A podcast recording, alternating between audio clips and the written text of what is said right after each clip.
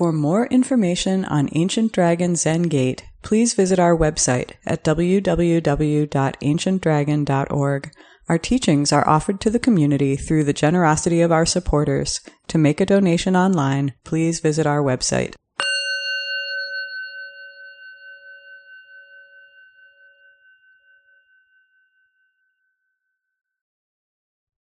Suzuki Roshi came to America in 1959. A bold move for somebody in their 50s. Uh, that was the year of my birth. And he arrived in San Francisco. And then one thing led to another. And uh, we're sitting here together tonight. So thank you, Suzuki Roshi. Um, and we're continuing this trail of our American Zen together. Um, Suzuki Roshi died, you know, in 1971. So he was here barely 12 years in America.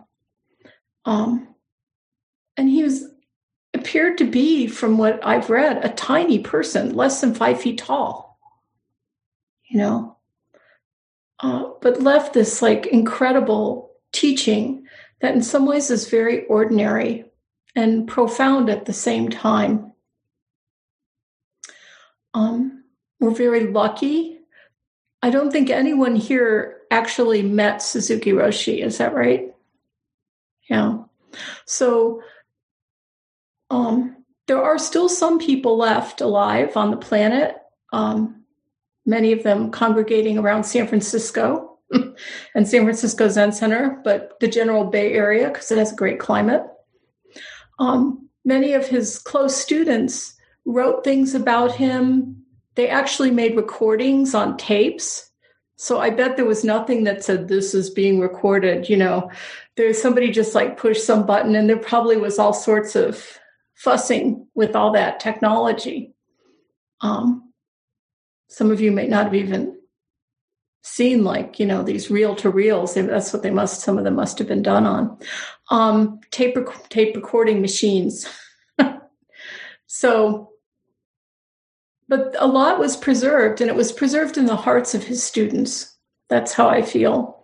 And those hearts opened and students wrote books you know some while he was alive like zen mind beginner's mind was you know standard reading, this really thin book. You think of Zen literature, it's so expansive, but there's just this little tiny book that inspired many of us and this tradition uh, that keeps being carried on of Suzuki Roshi's teachings. Um, I just had a few of the books. So this is one really wonderful book. It's called Crooked Cucumber uh, a kind of a biography of Suzuki Roshi, a beautiful biography of Suzuki Roshi, written with love by a student who I think really loves him, David Chadwick, who Taigen knows well, is Bennett Ancient Dragon, now in retirement on Bali. And David's still writing. But even the title of the book is kind of interesting to me. So Suzuki Roshi uh, was sent at like I think age 12 or 13, I think it was 13, to live with his teacher, his father's teacher, or father's student actually, um, who kind of mistreated him. I would say was abusive to him and would taunt him with the name, You're a crooked cucumber. And in Japan, crooked cucumbers are things that are useless and get thrown away. I had a calligraphy teacher who was not quite as old as Suzuki Roshi, but he said his father would just hit him in the head when he made a mistake on a brushstroke. So this is sort of how this teaching was. So this name crooked cucumber sounds kind of cute, but I think of Suzuki Roshi being told, you know, you're in Japan where belonging is such an important part of the culture. People saying to him, you know, you're a misfit, you're an oddball, you're useless. Um, so deformed you get thrown in the compost bin.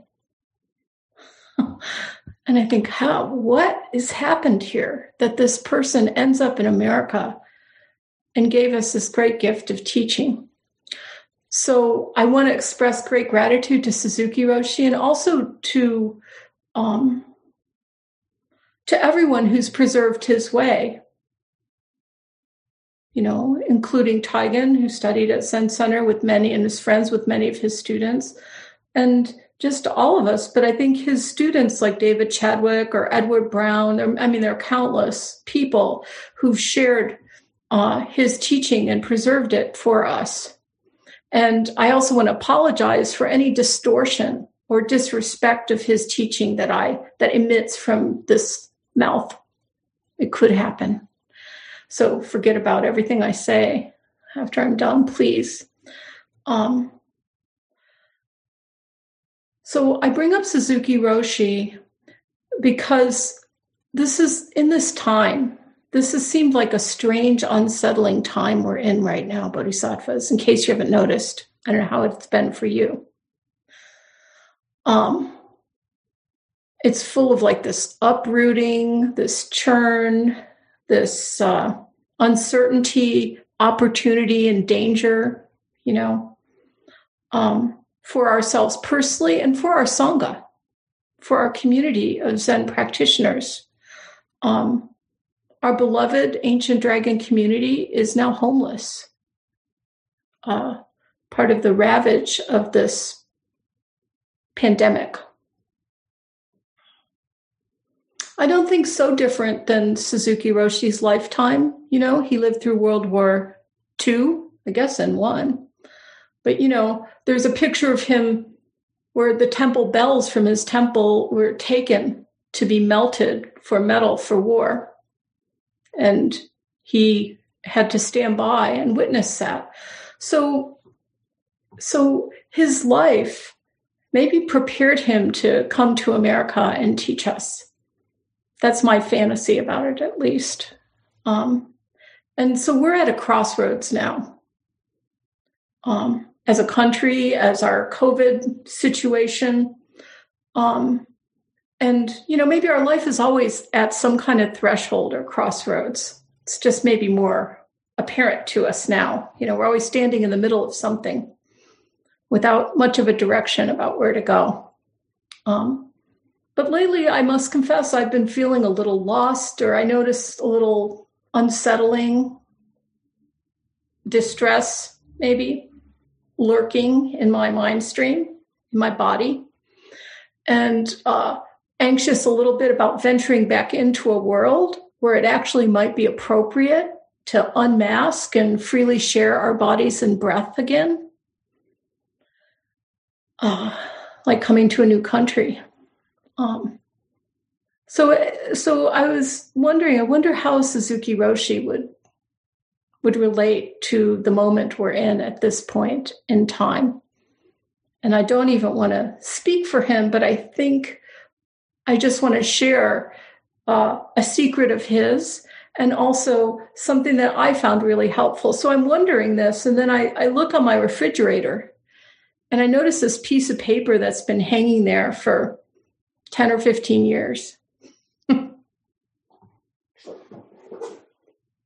this book, not always so, I stuck that piece of paper, I took it off of my refrigerator. So here's this piece of paper. There's Suzuki Roshi. I think this is him coming to America, actually, or leaving. I don't know what's going on there, but something. And on this piece of paper, I remembered I copied it from a booklet that I found at San Francisco Zen Center when I was loitering around there some years ago. And this booklet is called Remembering the Dragon. And it was a book of stories from Suzuki Roshi's students to honor, was, I think, in 2004, to honor the 100th anniversary of his death and it's edited by one of his students. And it's called Remembering the Dragon. And I think Wade could screen share this little picture that I found in the book that Suzuki Roshi drew in his diary on his way to America. I don't know if you can see that. It's really tiny. I don't know if you can like expand it a little, Wade, or not, but nope. Okay. But it's this little tiny, like stick figure of a dragon and we can i know if people have been able to see that but um, you can always write me at info at Ancient Dragon. I'll send you a little copy of it. It's kind of adorable, but also a little homely and humble, but ready for the present moment. So uh, we can stop the screen share if you could wait. Thank you very much for the technical assistance, as always. So on this piece of paper, though, is the front page or the frontis piece, I guess maybe that's what it's called, of this little booklet. Um, and the quote read, When you say yes, you forget all about yourself and you're refreshed into some new self. Before the new self becomes an old self, you should just say another yes. And immediately I felt, ah, yes, like a kind of refreshment from Suzuki Roshi across time of how to meet this moment at the crossroads, maybe how to meet every moment of our lives in Zen practice. Um, you know, it's like don't get stuck in ideas or kind of meet and greet the situation. And I understand this yes as something that's very, I guess, emblematic of Suzuki Roshi, where he seemed to say things kind of simply, and maybe that's because English wasn't his first language. Uh, but they seem to, over time, at least in my practice, I feel I have deeper and deeper appreciation of them. And it's very easy to like read a ton of Buddhist philosophy and literature. But just to like stay with something simple like practicing yes uh, and exploring the qualities of yes, you know. Um, I think of Suzuki Roshi's yes as a simple affirmation, even kind of like correct, yes. I think of it as uh, an acknowledgement of presence and intimacy. You know how you go, yes, dear. I think of it as a blessing or benediction to everything that's arising. This yes has a quality of invitation and welcome. Uh,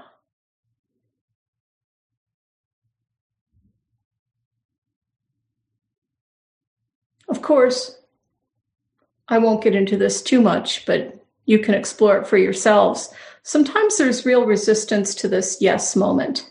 I'm kind of like, I want this moment, but not that. Um, so I only know a handful of words in the Japanese language. However, I know one, and the word for yes is hi. I don't know if anybody's heard this word before, but in it sounds it hi is actually a polite way to say yes in Japanese, but sometimes when you hear Japanese people say it, they'll be like hi, you know, and and and I was invited to say it in that way at different times by various teachers, but it was a little uncomfortable for me. But I kind of like I've often heard heard hi said like hi hi you know, it's kind of a sweet invitation. So it's kind of like, yes, yes, yes, dear, you know. So this yes, this hi has a um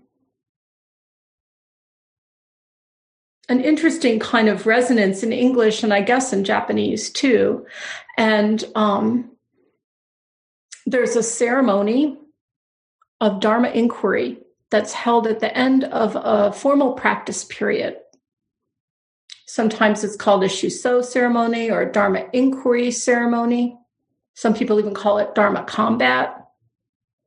Uh, but it's kind of at the end of this long, kind of intensive meditation. There, an event is held where everybody comes into the meditation hall and asks a question to the head student. And the form this usually takes, the head student is called Shuso. And anyone who's ever done this has some feeling when you hear about this ceremony, if you've done it or if you've seen it. If you've been either a questioner or the shuso, the head student. And each person individually comes up to the shuso and says something like shuso, and the shuso says hi. Some shusos say yes, or they say hi, you know, but it's really this meaning of you're welcome at your service and fully present. At your service and fully present is this kind of uh, intimate and wonderful, warm heart of practice. I think that Suzuki talks about. This whole Shuso ceremony is kind of like a symphonic extravaganza of yes or of hi. And even during the practice period, the head student's job is to say yes to everyone and to everything. Um, so this is sort of like basic uh, Zen training, you could say. Um, and the the shuso kind of becomes a a yesjin mark, a yesjin mark, you know, yes, figuring out what this yes means. Uh, once during uh, my Shuso experience as Shuso, uh, someone at dinner asked me to finish their food because they took too much and they didn't want to put it in the compost bucket. And you might guess what I said. Yes, please. Hand me your plate. Hi.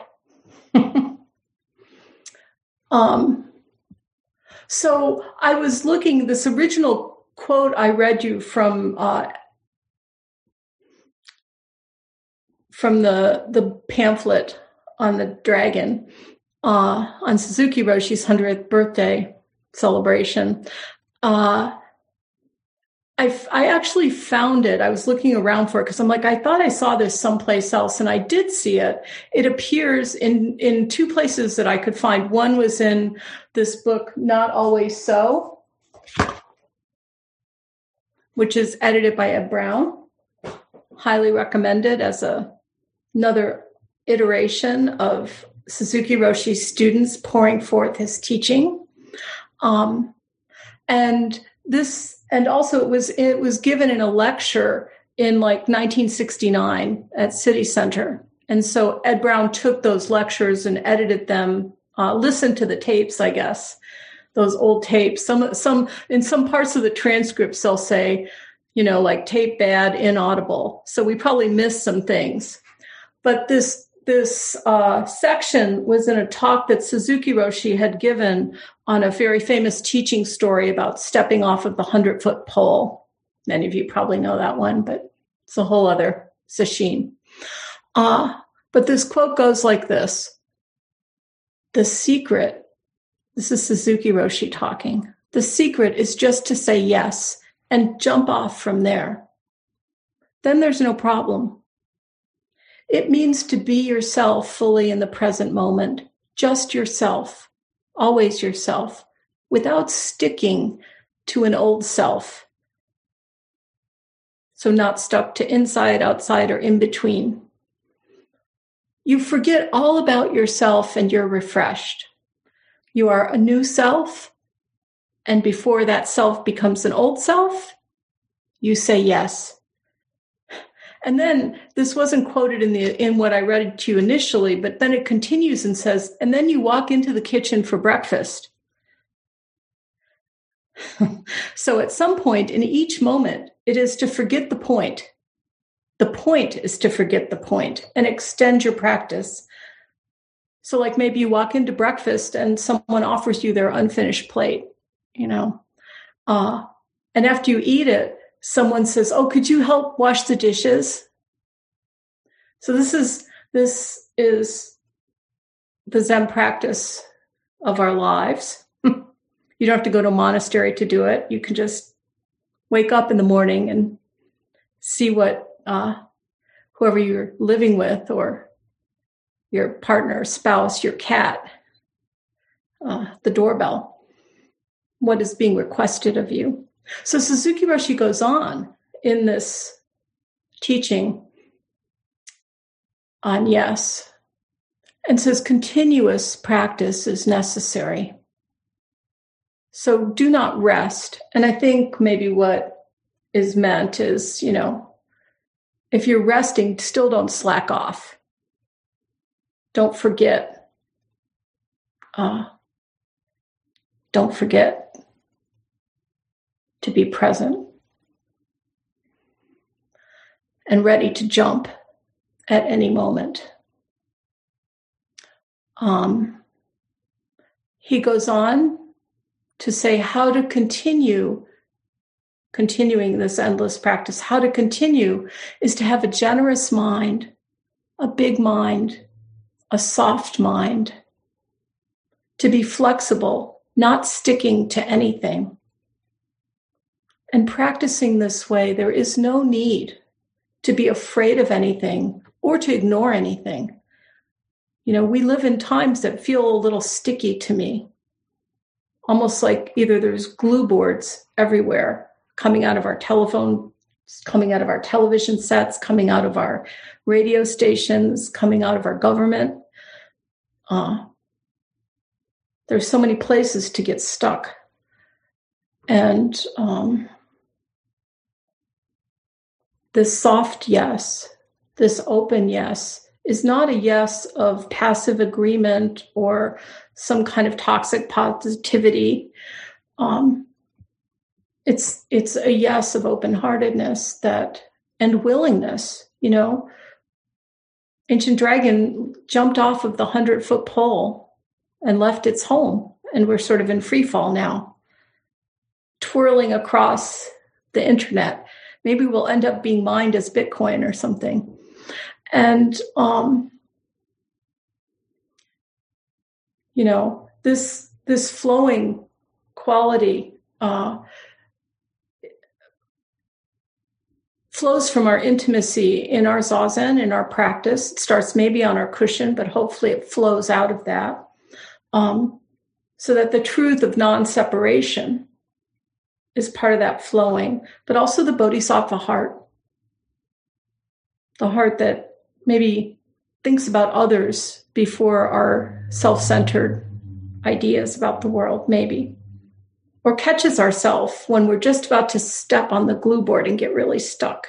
You know, that we're just, there's just a minute, a hair's breadth of awareness that we don't have to get so stuck, that we can care for the world in a deep way. Uh, it might be yes, of like, oh, yes, instead of just throwing this in the garbage, I might put it in my compost bin, even though I have to walk five extra steps to do it. so that's uh, a few of my ramblings on yes. This could be explored endlessly in practice. I'm still exploring it. I hope I do until I die, and then I'll say yes to the end of my life. But, you know, it's now or never, bodhisattvas. so we're moving into new challenges in our lives, in our way, in our practice as a Sangha, mm. as a country living with a, a new life form called, what is it, SARS 2 coronavirus, something like that. Um, and yes, I feel we're always being supported by Suzuki Roshi. Um, and refreshed. There's a possibility of being refreshed. Uh, so it's probably enough for tonight, if that's okay. Um, but tell me your secrets, bodhisattvas, your practice secrets, um, or any of your yes it's kind of a yes version of a question. So we have a little bit of time to hang out on this beautiful evening. Thank you very much.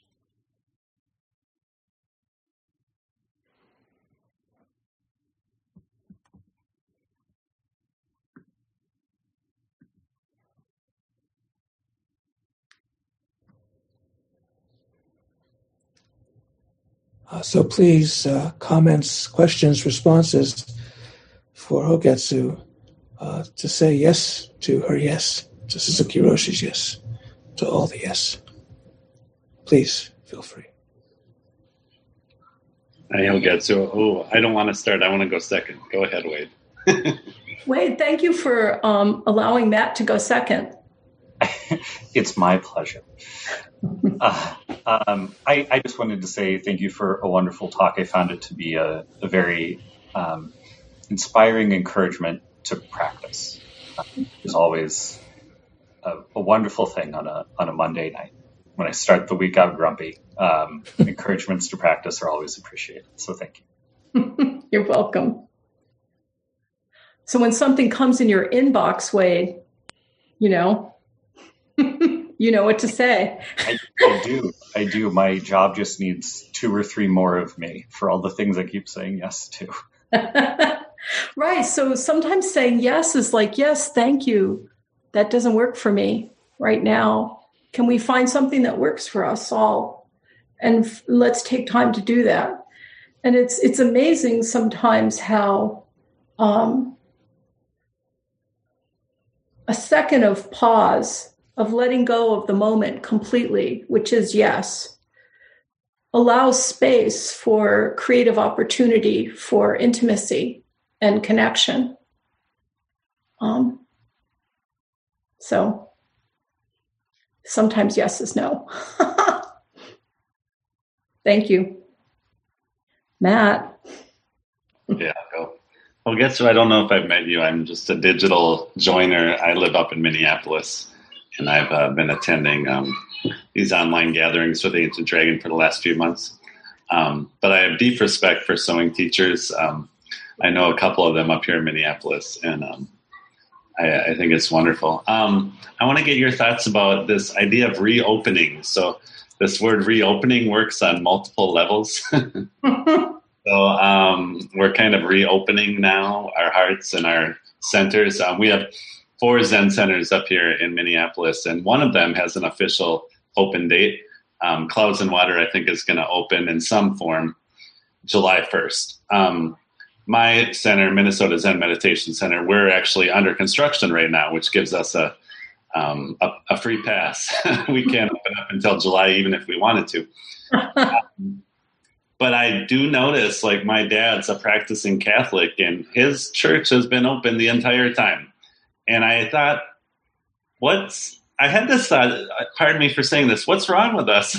like, do we not treat our religion as important as, like, you know, Christian and other religions? Like, I, I understand. I think it actually makes sense to meet over Zoom. I do. And I think we're actually being quite prudent. But I think, you know, all of us fear, or, uh, feel this fear, you know, this cautiousness, this resistance to reopen, right? Um, so I want to kind of get your thoughts about that because you know my I treat this as my religion. This is incredible. This is life and death for me. It's the most important thing. I am also in my 40s, and um, you know my risk of COVID is different from someone who's older than me. So um, yeah, I don't know. It's just so weird. My dad's been going to church for the last year. He's 74, and I'm jealous. like, why has he gotten to go in person for the last year? And it's dangerous. I'm sure it is but he's gone every Sunday. And uh, I just want to get your thoughts about that. It's it's always kind of interesting this idea of reopening. So thank you. Well, well thank you very much, Matt. Um, one joy of our carefulness is that you're here.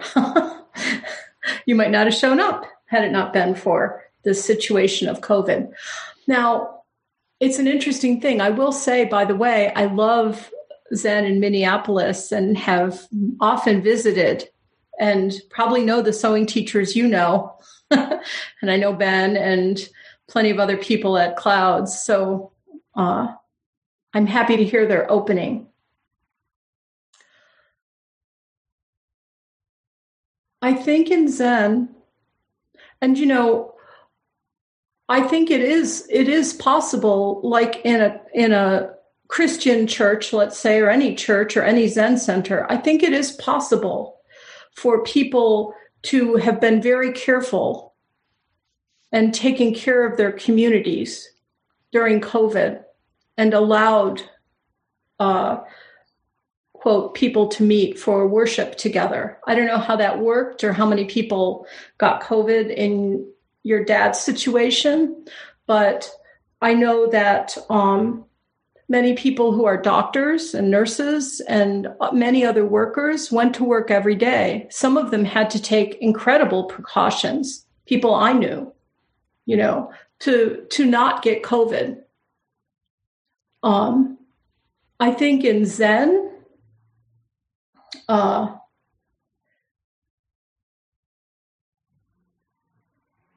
not all Zen centers were completely closed during this time, but I think we probably chose, and I mean, other people can probably speak to this more than I can, but I think there is a sense of uh, how do you take care of a community?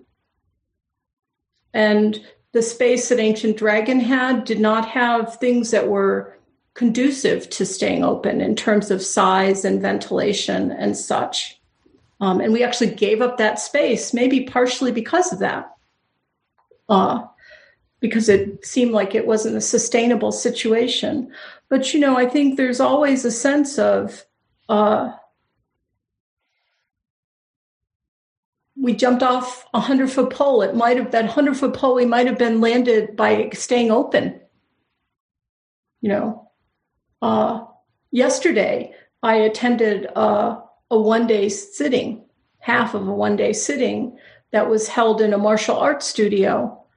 Um, and that studio remained open during COVID and teaching is partially closed for some of the time. But the person who ha- owns that studio and cares for it was very diligent about protecting the space and the situation. That's a big ask. So I think in some ways, um, every Sangha has to make a choice, or every community has to make a choice about the best way to take care of each other. And I think ours is maybe a little more conservative, and that's okay. Everybody's got their way. It brought you here. Um, but I think you miss probably the physical proximity of sitting with people and the sense of community, which I feel is very strong at in Minnesota. I feel that there's a Zen, uh, the sense of Sangha, and maybe that comes from, you know, other cultural factors there, but it's a very uh, lovely feeling. Um, I don't know if sewing was still happening. Was it during COVID? There was uh, at home over Zoom, uh, but they would have jukai ceremonies outdoors, and there were still ceremonies. But if I can redirect your answer just yeah. a little bit, I think it was 100% prudent for all of us to shut down. I don't disagree with that at all. My question was more coming from a uh, we are reopening now at different right. and it's tough. It's tough to be like, I'm okay. Like I went into Target up here.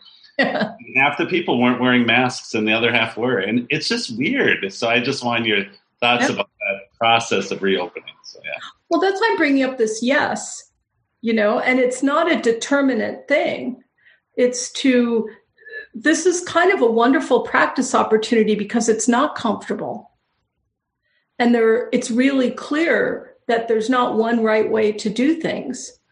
And you know, it's a very squishy situation where it's very easy to get stuck in certain views. And again, yeah, it's scary. And uh, we all take risks every day, you know um, because life ends up in one place as far as i can tell. But there is some sense of like when we're when there's a momentum of a habit pattern. There's that momentum to shift that and pivot and take the risk. You know this is what suzuki roshi did you know? He took this risk to come to america leave so many things behind. Uh, so, so you know, it was risky to shut the doors, and it's risky to open the doors. And our practice is always on kind of a razor's edge. So I think it's fine that you feel a little nervous. I was feeling kind of nervous. That's when I saw that quote. I was like, "Thank you, Suzuki Roshi." You know, uh, for reminding me of a soft, flexible mind. And everybody's situation is is different, and it's easy to kind of dislike somebody who's wearing a mask or not wearing a mask, Like, I think now if I wear a mask, do people think I'm like an anti vaxxer and aren't vaccinated? But if I take my mask off, do people think I'm, you know? So, how do we care for the world? And this is a great question. So, thank you so much for continuing to explore it. And please share with us how this goes for you because we're all experiencing it, you know? But this is, this is, you know, like we can get really comfy in practice, you know, kind of make our little nest. And, uh,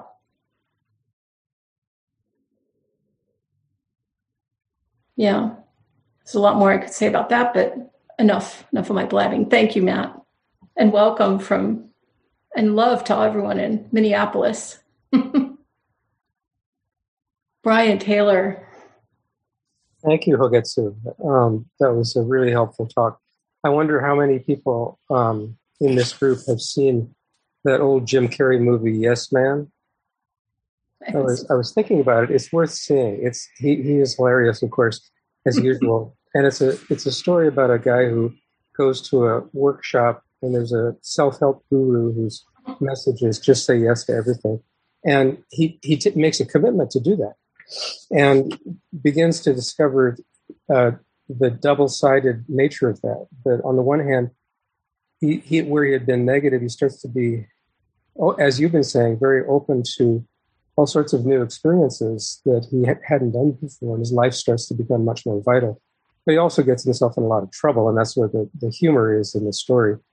Um, and I and I guess it, I know that that movie has stayed with me precisely because of the message of try saying yes, and and of course we don't always say yes. Sometimes we have to say no, but um, there's a way in which I, I also thought about you know, the saying, Dharma gates are boundless, I vow to enter them, is a kind of, it's a yes to whatever's happening. It's, it's not a no. Um, even if it's a, a, no in terms of, I'm going to not do that, I'm going to do this, or I'm not going to accept this, I'm going to try to change this or whatever, it's still a yes to the situation instead of a, a no or pushing away to the situation. Anyway, those are some of the things that came to mind for me. And I wondered if you had anything more to say along those lines. Ryan, yeah, thanks for that movie. I heard about it, but I never saw it, the, that Yes movie. But I think what what also Suzuki Roshi might be helping us or pointing us towards is a transformative yes. So it might take, uh, you know, we have uh, skillful means, let's say, of meeting moments and transforming our difficulties. But there's a sense of allowing our delusions, our confusion, our karmic hindrances, you might say, uh, our fear, and giving it just a little bit of space. That's kind of the yes buffer or making it a question. That's why I say it's a yestion, because it's a, a, suggestion. You know, it's a question mark more than just like, yeah, let's go ahead and do this, or I'm saying sure to everything. But there's also something I found that I found very helpful in Zen practice and in community in Zen practice, especially monastic community, where there's a lot of room to say yes to people and to say, how can we get this to work for everyone? So someone might offer you a task and might be like, um, would this work for you? So part of the yes is also wanting to invite everyone to participate in the yesness. so this is getting dropping the self and getting beyond. Uh, this is a fresh self in each moment, but that self is actually all things, including the planet and other things we can't see. And then it becomes much deeper. So there can be this kind of naive yes, which is a little bit lazy and kind of be like, yeah, yes to everything because I don't want to say no or something like that. But then there's this um, affirmation and invitation and a welcoming of everyone to work together. You know, this is total dynamic functioning. So, yes, is this yes, how can we include everything? So it includes the people afraid of COVID and the people who deny COVID. And, you know, how do we work with that in some kind of harmonious way that expresses our true nature, which is non separate? We're all jewels in the net of Indra. And so this is that transformative quality, or you could say a dropping away to really see things as they are. And then you might you experiment and see what happens. Willing to make mistakes, which is the new self that arises with the next yes, instead of the self that's like, I don't want to make any mistakes. You know, some mistakes are grave, but you know, I might I might think that if I wear a mask all the time that I'm being this good person, you know, and I'm protecting all beings. Maybe. You know, maybe but there may be other things that are harmful that isolate people or that I turned away from somebody behind my face covering. So I don't, I think this is the reality that constantly flows. So thank you, Brian, for bringing this up. It's a very deep issue. And let me know what you find out as you explore it. Please. Thank you.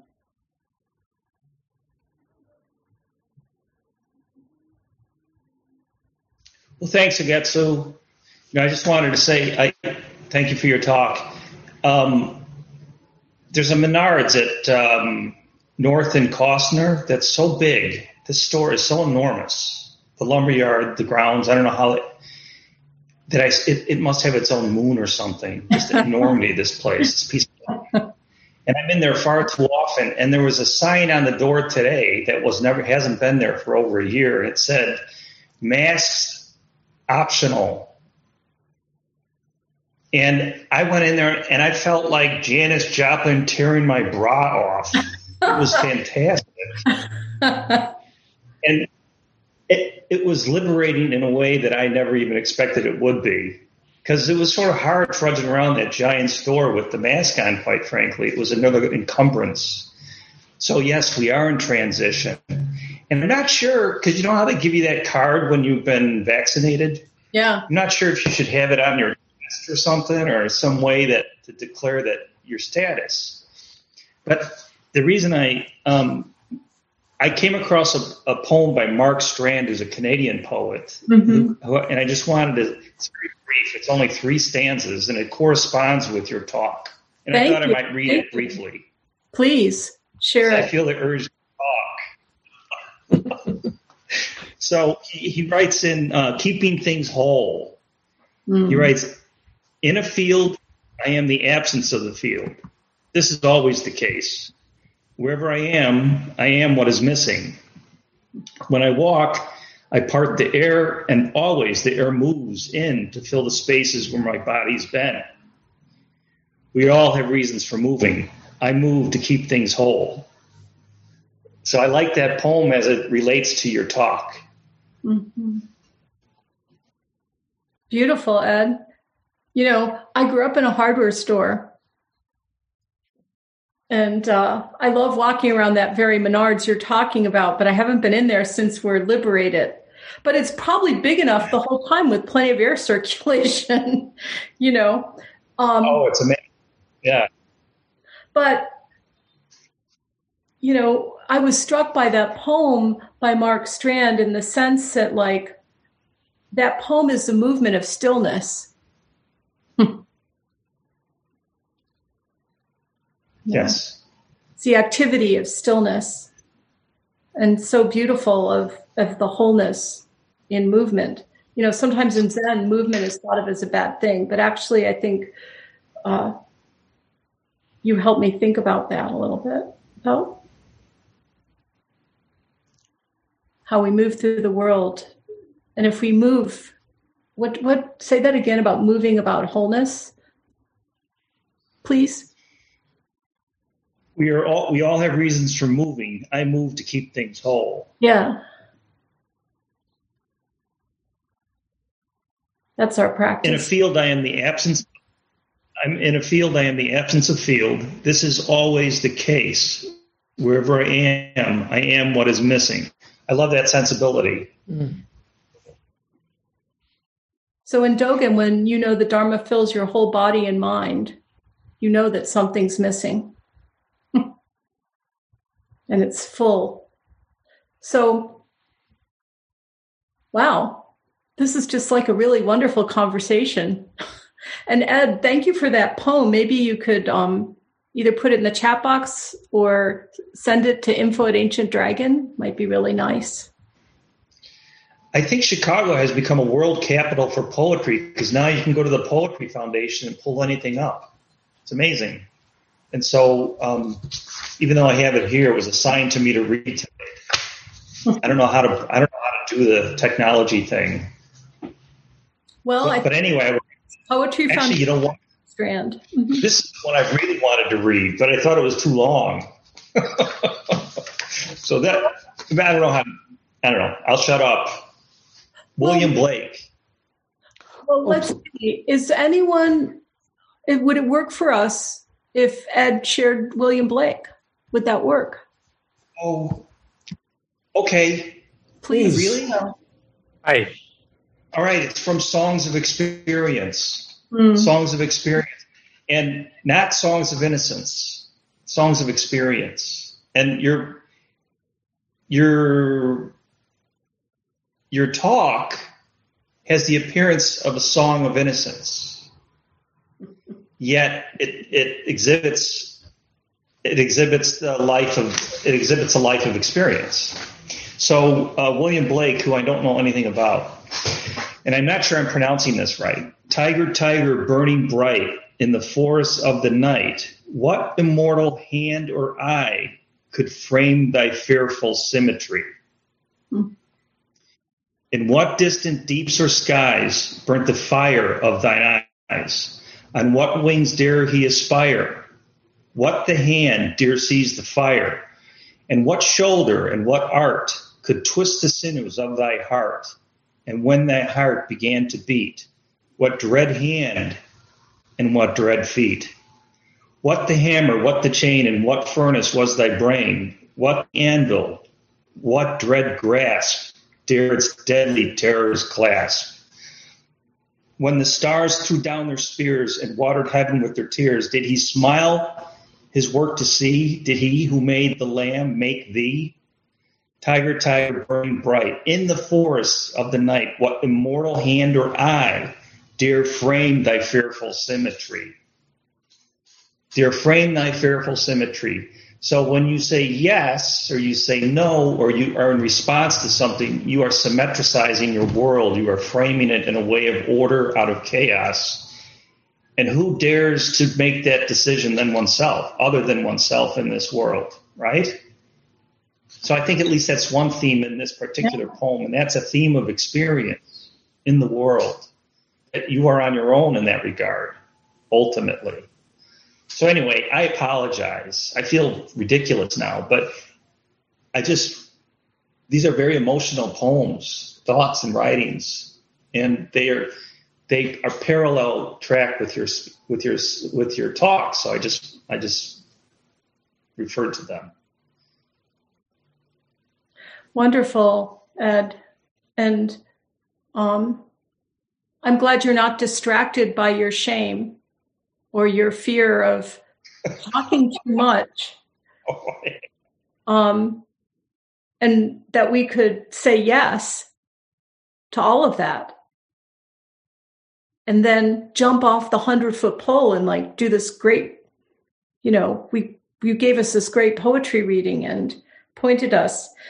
So yes, I think Zen does not have a patent or a trademark on the way the world is. It's one way of being, and it resonates with many. The genius of someone like Suzuki Roshi, too, is in his simple yes, he's also in conversation with William Blake and Strand and all of us still just by saying yes. And I, I sincerely hope that we all, we all will express that and actually realize we are expressing it. We're always expressing it, but we don't realize it. That's our Zen teaching. So, so thank you, Ed, for your expression of yes.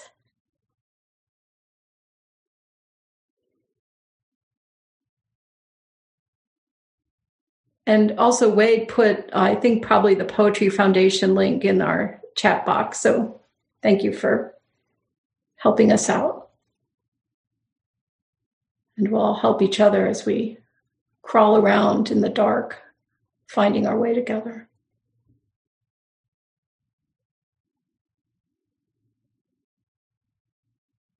Any last thoughts before we return to the darkness of our screens, Bodhisattvas? Say yes to the next moment.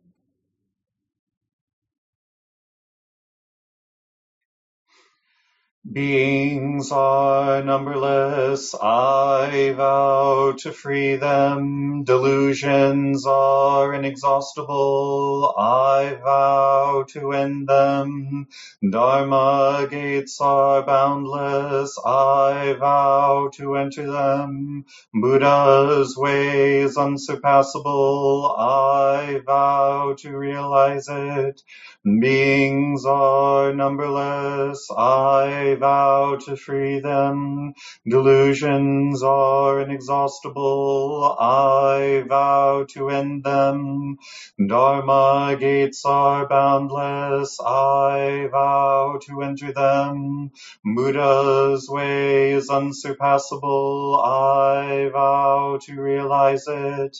Beings are numberless, I vow to free them.